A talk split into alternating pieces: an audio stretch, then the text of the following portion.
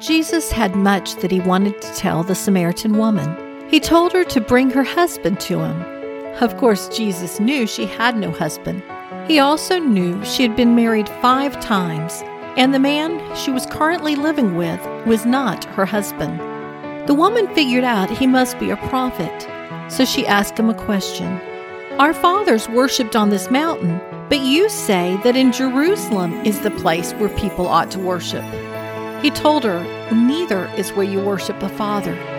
You worship the Father you do not know. We worship what we know, for salvation is from the Jews. But the hour is come and is now here when the true worshippers will worship the Father in spirit and truth. For the Father is seeking such people to worship him. God is spirit, and those who worship him must worship in spirit and truth.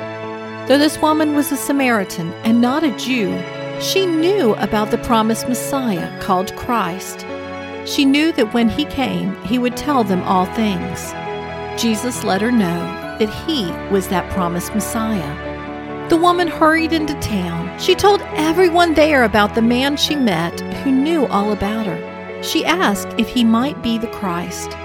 The townspeople followed her to the well to find out for themselves. As a result, many Samaritans believed in him and were saved because of the Samaritan woman's testimony. It doesn't matter who you are or what you've done, God can use you to change your world. I'm Sharon Wilharm, host of All God's Women and author of Women of Prayer Bible Study. Learn more about the Samaritan woman and all the other women in the Bible at my website at allgodswomen.com.